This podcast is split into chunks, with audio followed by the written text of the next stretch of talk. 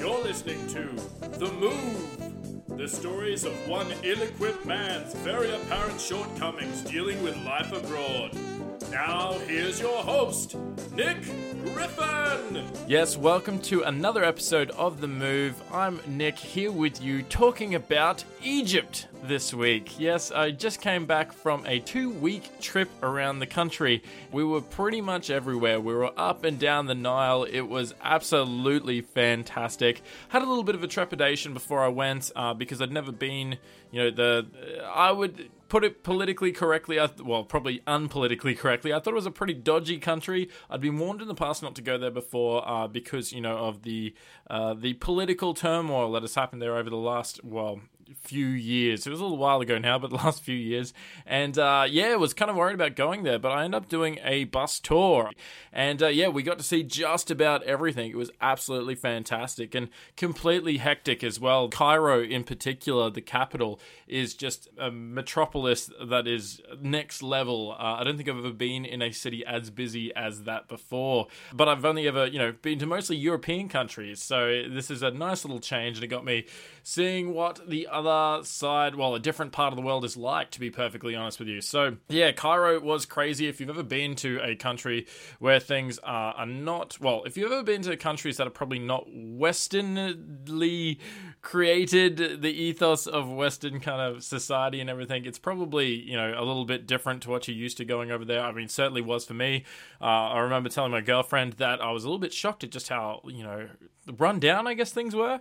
But it was really interesting because we had a tour guide uh, that was from the area. He was Egyptian. We actually ended up having two tour guides throughout the whole thing. But the first one that we had, um, it was really interesting because I went there and I was looking around. I was just like poverty. You know, there's just like you know, cars in the middle of the streets just like bombed out. You know, just shit everywhere. Essentially, the, there was a river running through the city. I don't think it was the Nile. It was a river, and it's just rubbish everywhere. Rubbish absolutely everywhere. Half completed buildings everywhere. It was just yeah. It essentially looked like a war zone, and it's not because of the a war that happened there or anything. It's just because you know it's in a constant kind of state of political upheaval up until semi recently. Um, mainly, one of the reasons why people are worried about going to a place like Egypt is because of the political turmoil. But this happened a little while ago now, relatively speaking. In 2011, there was a big kind of uprising. It started this thing called the Arab Spring, where a bunch of um, Arab nations started revolting against the uh, politically elite, the people in charge at the time, and uh, overthrew them all. So there was a huge revolution that happened in Egypt to overthrow Hos. Oh, I'm not going to get this right. Hosni M- Mubarak. Hosni Mubarak, and apologies for any Egyptians uh, that cringed at that pronunciation. Uh, he was a guy that had been in political power for a really long time. The Egyptians didn't like him very much. He wasn't a very nice guy, so they decided to overthrow him. And in that conflict, like I said, uh, that was the start of the Arab Spring, and uh, that happened. A lot of you know, a lot of things didn't go too well an estimated over 800 people died and over 6,000 people were injured in the process of this revolution.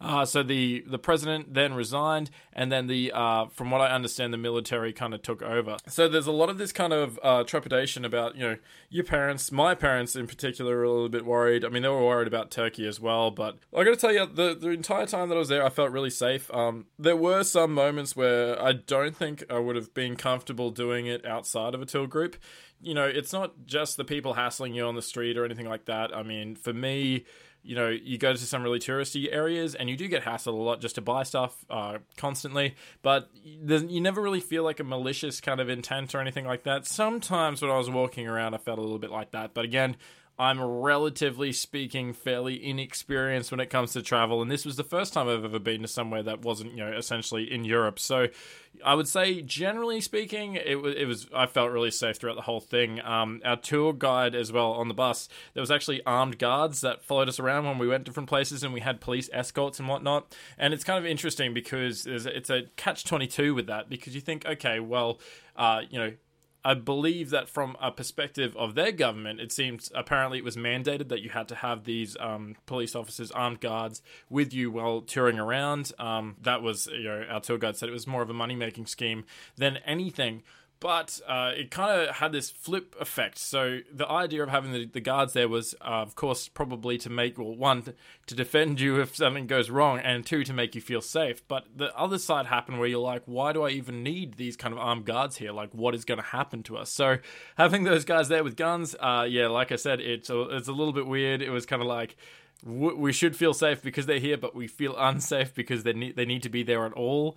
Um, but you know, they, it wasn't too bad. They eventually kind of left. Um, every time that we pulled up somewhere, they kind of left. the security everywhere. Every time you go into a, a like the airport on the way out had we had to go through security metal detectors three times before we even boarded the plane, pat downs and everything. And then whenever you go anywhere, I'm talking into hotel buildings. The hotel buildings they may as well be a resort because there's huge like iron gates that go all around them, and you just kind of can't you can't really get out without talking to someone. You know, there's um, metal detectors at every single door. You have to have all your bags scanned all the time. So, you know, this kind of flip side uh, catch 22 where it's like, okay, the security's there to make sure that we're safe, but the fact that the security needs to be there makes us kind of feel unsafe as well. But I got to tell you, you know, generally across the board, really there wasn't much that went wrong. And you know if you're out there thinking i've done egypt i didn't need to do it as a tour guide good for you. Like you know not not um not harshing your mellow or anything like that. Just for me uh, relatively inexperienced when it comes to these kinds of things. It just kind of felt really good to do so in a tour.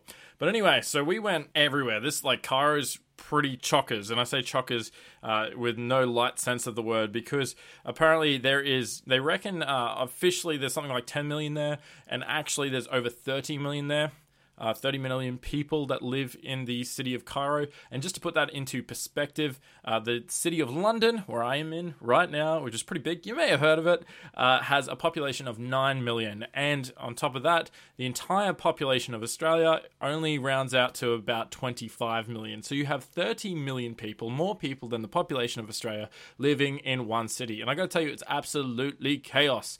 When we were coming back into Cairo after you know traveling up and down and doing whatever, whatever, we were on the right side of the traffic, I'll tell you, because we had a fairly relatively straight shot. Also, by the way, people do not, there's no rules there driving. Everyone's just like everywhere on the road. I don't know how any kind of organization happens at all. There is line markings there. Everyone just chooses to ignore it and they just kind of do their own thing. Apparently, road accidents are a huge thing over there.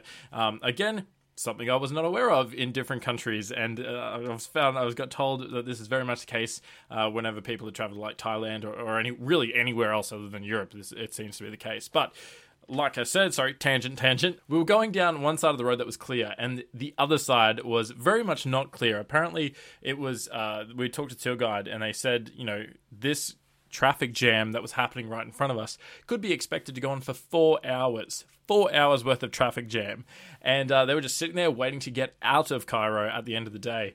And he said, you know, give it like half an hour. If they stay there long enough, people will come out and start trying to sell them stuff, trying to like, you know, drinks and food and stuff like that because they have to sit there for four flipping hours just to get in and out. And, you know, you might bitch about your commute, but if it's not four hours, uh, you're not doing it the Cairo way, apparently.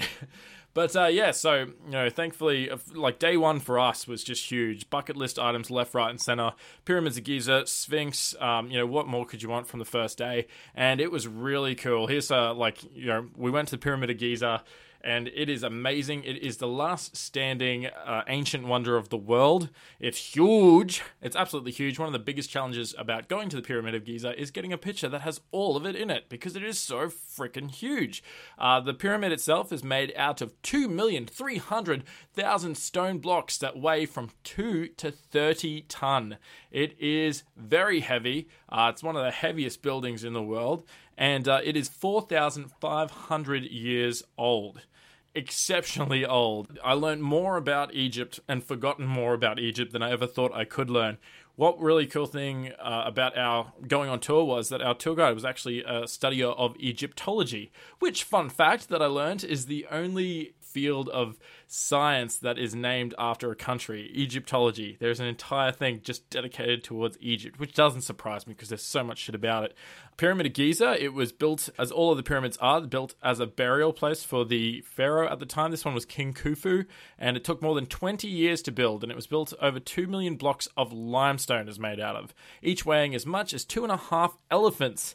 It stands at 149 meters high, that's taller than the Statue of Liberty and the base of the pyramid takes up almost as much space as five football fields. So, just to put that into perspective as well, the amount of stones that they have there, the Great Pyramid of Giza, if it was chopped into 12 inch cubes, it would be able to go around the moon almost three times if those cubes were lined up uh, in a row. Three times. It is a it is a monster of a pyramid, and there's a whole bunch of them there too. I actually got to go in it. It was really cool, uh, and I say cool not in the temperature context because it was very humid inside. Uh, I went in with my girlfriend, and she kind of pulled out halfway through. It was just way too humid, way too cramped. You essentially have to not really crawl, but you're like this half like Tyrannosaurus Rex kind of stomp up this huge ramp, and you just end up. There's nothing really in there. It's just a kind of a big room uh, that probably had a thing there. Apparently, with the pyramids, all the burial chambers are underneath to you know stop grave robbers or whatever, what have you. But apparently, that didn't really stop because there's nothing in any of the pyramids. Uh, but yeah, so yeah, Pyramid of Giza, the Sphinx as well. It's all in like all within well i'd say walking distance but you know it's a 10 minute bus drive wherever you go in that kind of area and it was so cool. But a lot of people don't realize as well that the pyramids aren't in the middle of nowhere. Uh, whenever anyone takes the photos they certainly make it, want to make it look like it's in the middle of the nowhere because it's all exotic and you're in the desert and there's camels or whatever. But the reality is because uh, cairo and um, giza i think is a different kind of city but it's still the same city it's grown so much. It's actually grown right up to the pyramids. So from the sphinx you look at the Sphinx, you see desert and the backgrounds of pyramids, and you do a you do a 180 and you turn around and there's Pizza Hut and there's you know franchises and and Macca's and everything just just there. So uh, yeah, no, it is really encroached on that kind of area. You can actually climb on the pyramid up to a certain point. Uh, the entrance, there's like a big gate there. You can only climb up to there, but that's like like I don't know, like a couple of meters up in the air. So there's these huge blocks that you just climb up on. Everyone's there. It's bloody mental. Uh, another hilarious thing as well that we encountered. This is the first time that we encountered school children uh, in Egypt. They were crazy. A lot of the times, uh, no one in Egypt have seen white people before, and a lot of the people on our tour bus looked very white. They had blonde hair. One of them was my girlfriend, and uh, they didn't really want to have much to do with me because I kind of you know had look brown hair and a kind of shitty mustache and a beard, and you know if anything think I look more like they do than a European white man or whatever. But yeah, no, my girlfriend got absolutely mobbed. She was an absolute celebrity. There were people taking photos. Later at night, we were walking, and there was she was just flocked a whole group of school kids. She said it felt like she was a celebrity. That was like the paparazzi going off. There was that many people just wanting to take pictures of her, to have selfies with her, to like touch her hair and stuff. There was kids saying that they loved her. Uh, it was uh, it was pretty weird. Again, that's another experience as well that I, I certainly wasn't prepared for. But uh, it's good to get the famous treatment that I think we all personally deserve uh, when you're traveling abroad. Okay, so that's a lot of talking, so I'm going to throw to the ad break. We'll be back in a moment.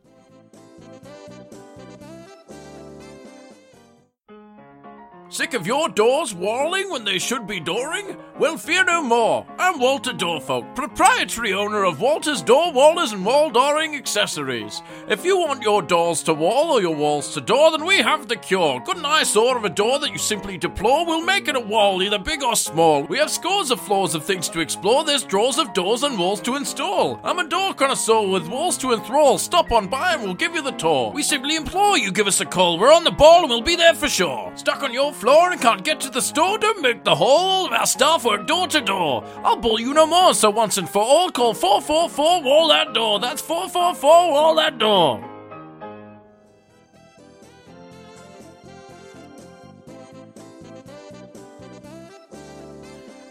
Welcome back. The next thing I want to talk to you guys about is mummies because when everyone goes to Egypt, it's always pyramids and mummies. And one of the cool places that we went to was the Valley of the Kings. And if you don't know, that's essentially where all the pharaohs of ancient Egypt were buried. And one of the really good things about that area is that there were guards there because obviously they're kings, their tombs, they were protected. So everything is still really well maintained. Paintings on the walls, there was hieroglyphics, everything that you could still kind of see. And it really made you feel like you were in there and discovering it all for the first time. And they have all of these tombs. I think there was some ridiculous amount, like forty different tombs, and they're all numbered in the rate of discovery that they were that they were found.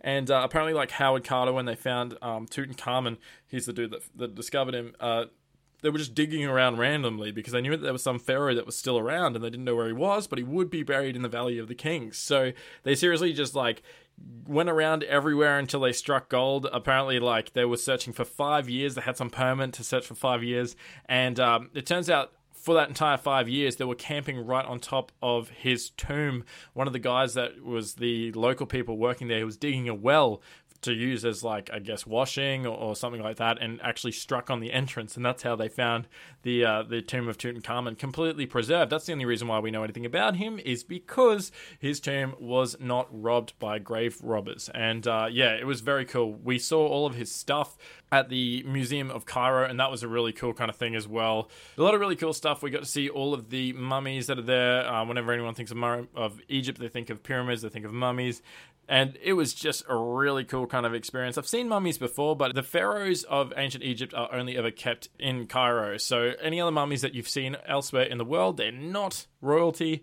All the royalty is kept in the museums in Egypt. So, one of the coolest ones that we saw didn't see Tutankhamun. Tutankhamun is actually buried in the Valley of the Kings, but when we went into the museum, we got to see Ramses II. So, this guy, um, he's really cool. He's one of the big names, and he's actually, fun fact about Ramses II, he's the only mummy that has a passport because apparently like 1976 1976 i think it was uh, they wanted to they they wrap, unwrapped him found that he was decomposing. Well actually because they unwrapped him he was decomposing. So they needed someone to look after him and kind of you know, keep him intact and preserve him better. They shipped him off to France, but to make sure that they didn't steal him, they wanted to make sure that they actually made a passport for him. So they have this whole photo. There's a passport. You can look it up online, and his occupation is registered as king in brackets deceased. So Ramsey. So yeah, it was really cool seeing the mummies, though. You know, you got to see their, their teeth, you could see the hair, you could see the fingernails.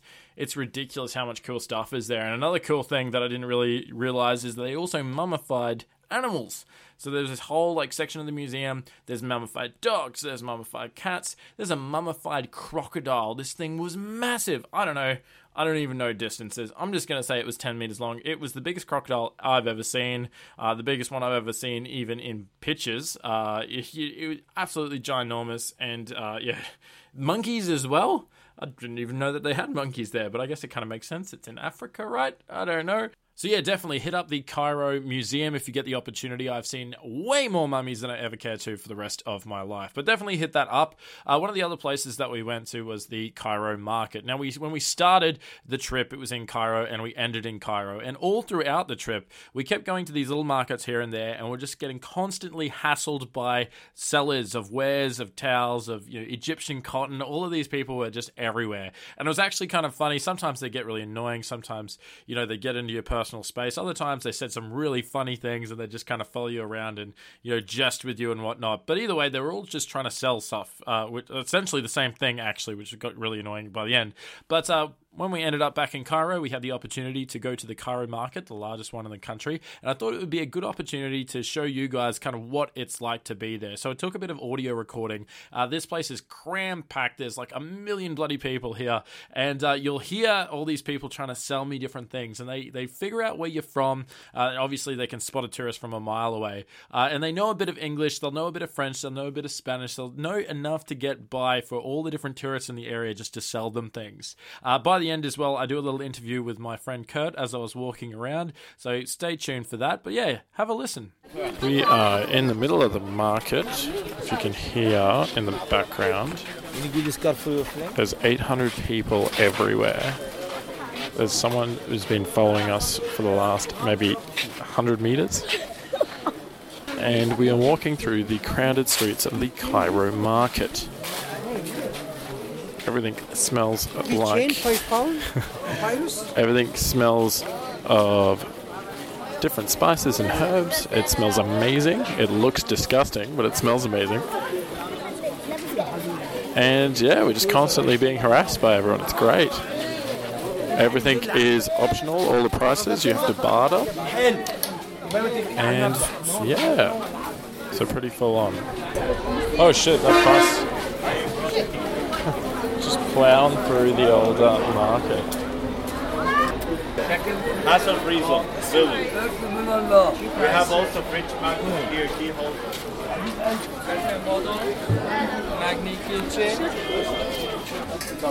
You're from heaven and you lost your way?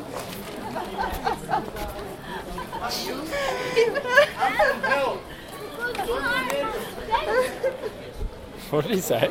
You from heaven? You lost your wings? Oh God. What about here? Excuse me. Just 10 pounds for pyramid statues, Scarabi kitchen, fresh magnet, small cat. They're cute. 10 pounds. Fresh magnet. Where are you from? Australia. Yes, oi, oi. What about here? What do you say? Gotta update his uh, pop culture references, I think. Everything free today.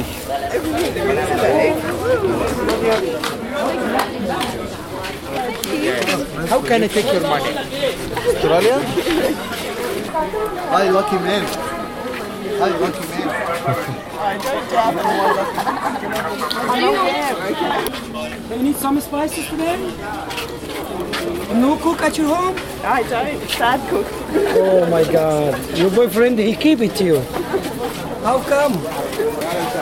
You like a scarf for man? A scarf? Egyptian, Egyptian dress? No, thank you. Galabaya? No, thank you. Yeah, I don't know about these guys, but I. It just feels like you're running a gauntlet essentially. You're just kind of being harassed from everywhere. If you don't like crowds, you won't like the Cairo market. It's uh, it's pretty full on. I'm not gonna lie.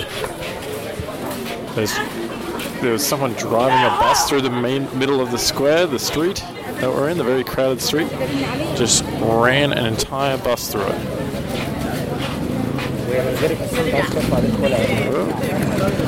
There's a scooter through the middle of everyone. They get hit. Hi. She's driving a Harley Davidson straight through the middle of the crowd.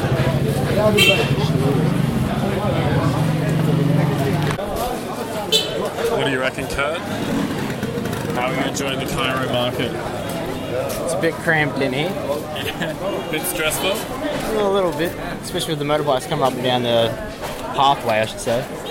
Scares the shit out of you, doesn't it? Well, It's better than the bus. well it's better than most of the traffic around here, I'd say. You reckon you could get your license here?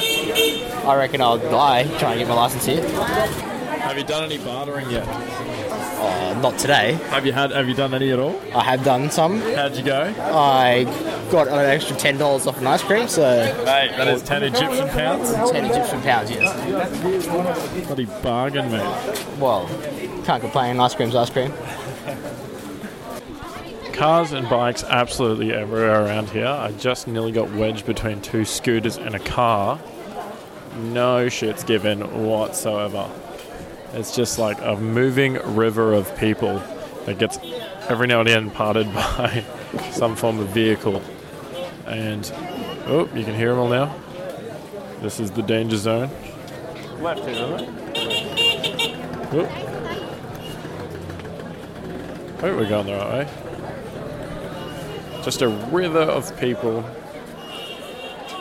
And everyone knows where they're going except for us. So yeah, that's the Cairo market, guys. Uh, hopefully, you know you could really pick up the feelings there that I was experiencing. A little bit anxious and very claustrophobic. Uh, not a lot of room to you know move around, frolic, and dance. So if you do go there, please bear that in mind. Uh, it is a little bit cramped, and you'll have a lot of people hassling you uh, throughout the trip. But yeah, no, guys, that's pretty much the end of the episode. I have one last thing that I want to throw to uh, before I end the show. Uh, but yeah, it is. If you haven't been listening to the last few episodes, they've been all about uh, the worst travel stories, and all of those people were on my Egyptian trip. Now, I had a little bit of audio left over from all of that, uh, particularly from one guy named Ginge. Uh, he was a bit of a card and a character, and he had, uh, in the last episode, he was the guy that uh, got held up. I think it was like the Swedish embassy or something like that, held at gunpoint and thrown in jail for a little while. But yeah, so that was his story. So if you haven't had an opportunity to listen to those, they're pretty crazy. Some of them are a little bit fucked up, but they're entertaining nonetheless. So yeah, guys, if you've enjoyed this episode, please tell your friends, give it a share on social media, whatever you need to do. Tell your grandma for all I care. Just spread the word. Uh, if you are listening on iTunes as well, if you could give me a review, that would be great. That star system uh, really helps me out. Uh, and if you want to send an email to me, I have an email address now. It is the move Nick Griffin, the move Nick Griffin, uh, N I C Griffin uh, at, at gmail.com. So send that through and I'll give it a read out on air. Why not? Uh, but yeah, guys, that's it throw it to Ginge now. I hope you guys have a fantastic day, and I'll catch you next time.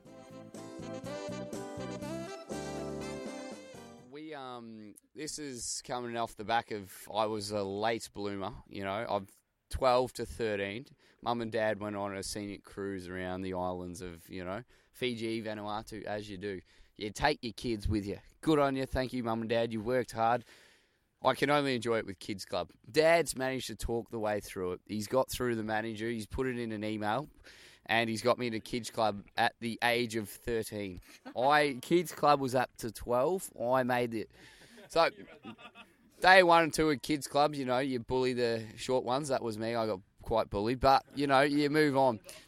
At the end of the cruise, they decided to put on a show. All the kids from the Kids Club had to go on, and they did a talent show. I'm a talentless bastard at the best of times. We all know this from travelling with him. But um, they put up a segment. You got to go on stage and tell your joke, and they scripted the jokes. They scripted the jokes before you actually got on stage. So my joke that I said I was going to say, why did the scissors and the matchbox cross the road? To cut corners and do burnouts. Pretty funny from a 13 year old. But dad got it in the year before it. So little old me, unbeknownst to me, I got on stage and I've looked at him and Dad's sitting in the audience, front row, he's nodding his head and I go, I'm your boy, I'm your boy, I'll do it, Dad. The ladies looking at me, have looked around, say your joke, come on, a little bit nervous. I get up on there and I go, how do you solve the world's problems? You get the hungry to eat the homeless. Oh no! There's one bloke in the crowd pissing himself. I walk off stage with the microphone. She goes, You shouldn't have said that. You should never have been in kids' club. and I was 13. And that is the time I realised stand up was not for me. Oh,